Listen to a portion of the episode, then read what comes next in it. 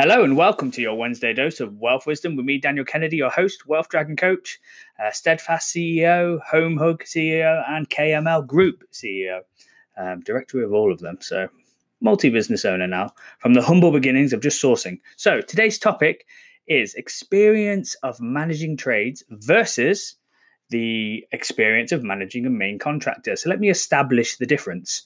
Um, there's three ways you can do it. You can be the project manager and manage the trades. You can have a construction company uh, and have the trades directly employed for you, um, and that comes with its pros and cons. Or you can go to a main contractor. So if somebody would want a HMO doing, they would come to me because I am a now a main contractor. So why did I decide to take the plunge from managing a main contractor to managing a construction company? Well, the main issue was I couldn't find reliable managers. So most trades are really fantastic at what they do. That is, they're very good at seeing a project and you give them the overall vision and then realizing the vision and working together as a team. It, it actually takes very little management in terms of, I want you to do this, I want you to do that, because in reality, I don't know as much as them. So why the hell would I direct them on what to do? I give them a general overview of what I want. I go and buy the materials, source the materials, and the work gets done. With a main contractor, it's very different, however. Uh, you give them a contract, and then as soon as that person's on site, you've lost quite a lot of control. And generally, what would happen is the the manager would find loads of little extras, like loads, and just try and push the price up. And there was very like initially we just wanted to be done on a gentleman's handshake and that was really the wrong way to do it. And they, they had my pants down. They literally would the tiniest things they'd be like that's an extra that's an extra and that's an extra and because they're on site there's not a damn thing that you could do about it.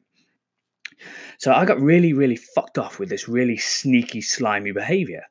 Uh, and, and the last straw was um, I was happy with the previous job that the person had done. He came over to do my house, um, and there was just lots of not turning up, asking him to be here, making sure I get because it was on day rate, making sure I get the eight hours a day, and it just didn't happen. And then I laid down the ultimatum. I said, "Listen, if I don't see things improving, there'll be a day where I don't complain. I'll just stop calling you." And he's like, "Yeah, sure, sure." And then the next day, he's like, "Ah, oh, traffic was late and turned up late again." So I thought, "Screw it, I'm going to make the plunge and put together my own team because we've got lots of work coming in." So I was confident that I could employ them um, and now I've done five projects with a main contractor and one project managing a construction company. And the difference, I, it's indescribable how much more smooth, how much less stress it caused. Uh, having the direct control, that the pros of having your your own team is when something breaks in the portfolio, I can just direct them because they're they're directly sort of orchestrated by myself. And I, I, cannot recommend if you're at that stage where you've got multiple projects. So there's a few of you that maybe may not be watching. I recommend you put together your own team. And the stages are step one, you've got to find your trades. So where can you find the trades? I found I found them from the shit teams that I was using, the shit managers. Uh, the managers are usually pretty crap when they get a bit of money. They don't tend to treat the guys as well as they should. Uh, most managers don't realize that you get paid last things need to be done in a certain order. You have to build a culture where everyone's working together. And if, if that falls awry, most people will jump ship straight away like that. Um, I'm sure if I start, like, I was slimy and snaky, and I was like, "Oh, you're not getting paid this week because of this, this, and this," they, they would go to somebody else because there's so much work out there. So you can just put a few posts on the Facebook groups and you'll find your trades. There'll be people who want to step down because they don't like the work outside of work, like they're chasing customers for money, they're, invoicing, they're quoting the jobs because it's a lot of bloody work and you're going to have to take on that because you're going to need to keep these people employed. So, ongoing with your issues within your portfolio, you'll be able to just direct these trades to repairs. So, it's much quicker. You provide a better service for your tenants. Ultimately, that comes out of the construction company as well, as opposed to the the landlord. So it increases your net worth that way as well. So the pros of having your own team versus a main contractor are you have direct control over quality. You can test and adjust, and every time you do a job, you can find out what didn't work, what worked, and then moving forward from that, you can for the next job you can put rules in place, put suggest things, and then hopefully iron out all the creases because there will always be issues trials and tribulations in anything that you do. That is the case. I've never had something that's been smooth, easy. um, there's always been issues, and how you react to those issues is very important. So, making sure you have a robust system, you're not a walkover. Uh, you make sure that the key changes that you want to make on each project get moved forward to the next one. And then slowly but surely, you'll become a fantastic, sort of well oiled machine. So, the cons are if you're a small time landlord or if you haven't got that many jobs on, you have to keep those people employed. Uh, and managing people and their expectations when your only role is to keep them in work, and potentially there may become a s- situation where there isn't enough work. Uh, and you may have to let people go. So you have to ha- bear that in mind. Um, so it's a whole separate business. You need to market. Uh, you need to open up separate accounts. Like the the rules and regulations for being a builder is absolutely astronomical. Um, and I'm shocked that in fact, I know 90% of the small time builders won't be doing what you're meant to do. Uh, I've been on various courses, invested in myself, so I'm able to do it legally. And there's quite a lot in terms of public indemnity, uh, construction insurance, um, employment liability, all that stuff. And I'm, I know that they won't have done that. The whole debacle of paying them via CIS is also an absolute nose, but it's something that's worth it, in my view, as opposed to going to main contractors. Because in the beginning, you're going to have to use a main contractor as opposed to managing the trades, uh, because you're not going to know when the carpenter needs to be, when the electrician needs to be. What you, you're not. So you'll pay a premium to a main contractor to manage it all and take on all the risk. Um, and it's the control that you gain when setting up a construction company that will make your life so much easier if you're a medium to large landlord. And I think now that I'm in the business, quite a lot of big time landlords do actually have their own construction company because they have so much work going on, or they have one or two people who are constantly being employed as a handyman, so to speak.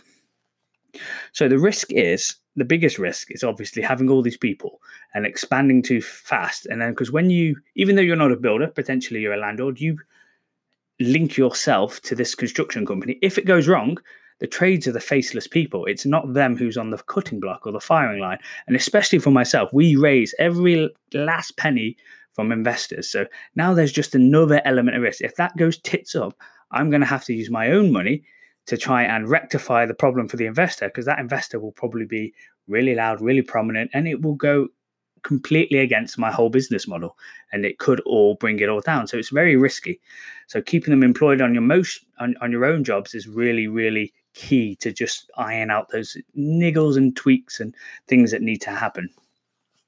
Um, like for example, I had the opportunity to basically, I had so much work, and I was very tempted to, you know what, make this my full time business, and let, let's have it. Let's just build a big team and do these jobs. But one of those jobs goes wrong. I stop raising finance. I stop getting the work for the builders. I stop having any credibility. I stop being able to engage with the wider HMO um, buy to let landlord community, you get ostracized. We've all seen it when someone fucks up and steals money or someone messes up, um, they get kicked out and they, they can't do business again. Uh, and this is a very sort of free flowing, open community where you need the help of others and they're going to need your help eventually. You have to work very synergistically if that's such a word. So you have so much risk in terms of your reputation. So you need to find really good trades that you can trust, that you can build a system where everyone is available to rectify issues and problems. Big bro CEO, damn right. um, I'm going to do the standard thing. Hi, hi Harinder, hi Ben, hi Stefan, hi Nige, hi Havel. Good to see you online. Just thought I'd jump on.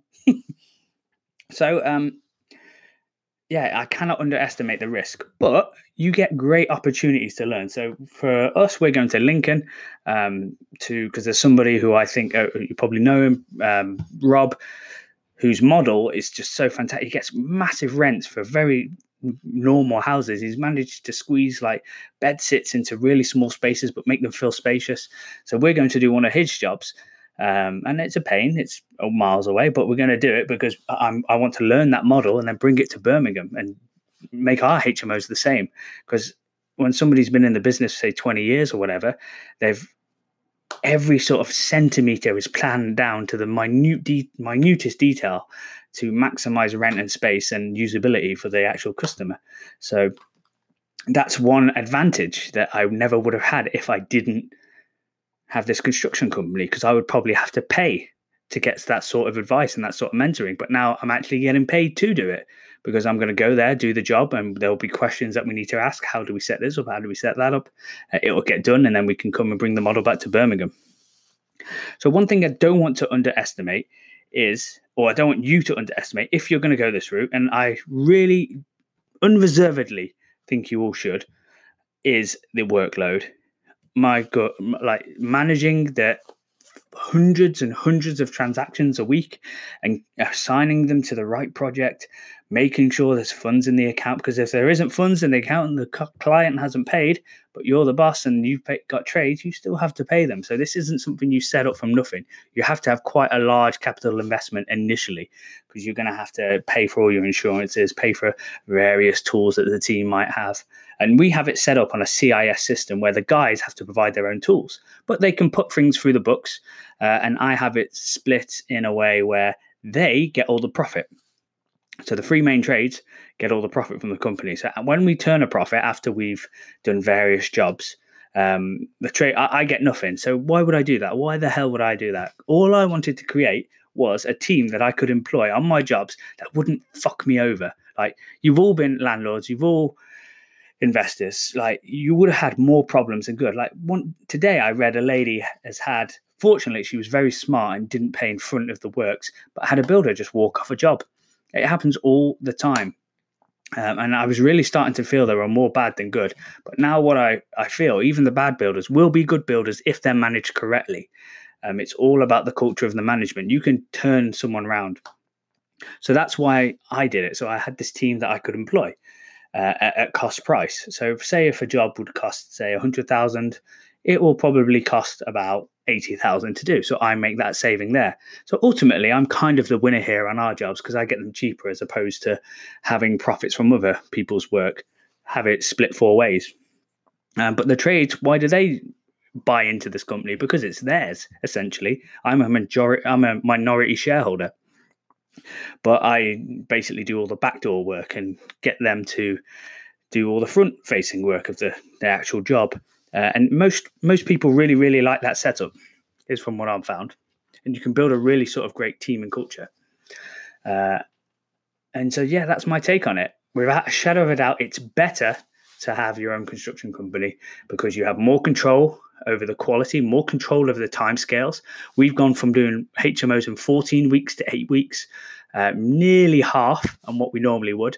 So you've got to factor in the cost of the bridging, the cost of the lost rent, the opportunity cost that you may not be doing when you're refinancing a bit later on because of the build. So I know this is this is real bad exercise, but I love to do it because I'm very egotistical. But I like to look at other people's development day and it'll be week nine and they're still like boarding and we'll I'd be like, huh, we'll be finished and on to the next job then. Um, but it serves no purpose. But that's the type of thing that you can orchestrate you can get your team working fast, you can get the quality up, uh, and you can make money with people. I keep saying it make money with people, not from them. Uh, and you will have the world as your oyster. So, in summary, do it. The risks are your reputation. If this goes wrong, it's like all chips are on the deck. It's all or nothing. You can end up with everything or nothing. So you've got to do it right. You cannot compromise on certain things. Bearing in mind, you've got lots of CDM stuff that you need to learn about health and safety. You have people who can come onto your site and potentially fine you on the spot if you're not abiding by them. You have notifiable jobs. You need to put all this into practice.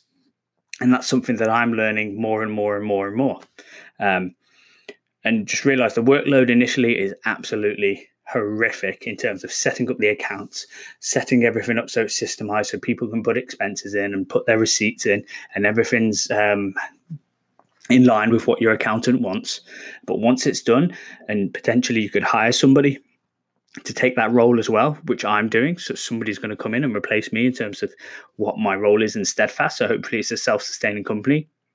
And I'll take a big step back once that person feels confident.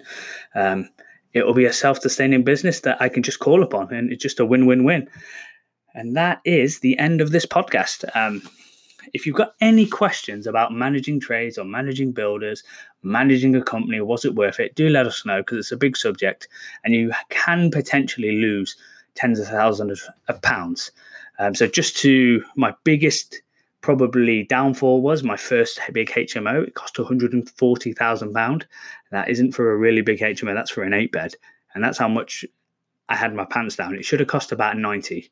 So not being educated, not having that direct control, having this sort of baptism of fire is why I feel I have a good perspective on able to comment on why I feel everyone should be striving to get to their own construction company because there's just so many gaps in the market and there isn't enough trades. But no, there are enough trades and there's enough work, but there aren't enough good managers. So if you fill that role, you can potentially have a real profitable and real sort of worthwhile company that you can create. Uh, and that's my take on it. All right, thank you for listening and enjoy the rest of your night. I'm going to go take my dog for a walk.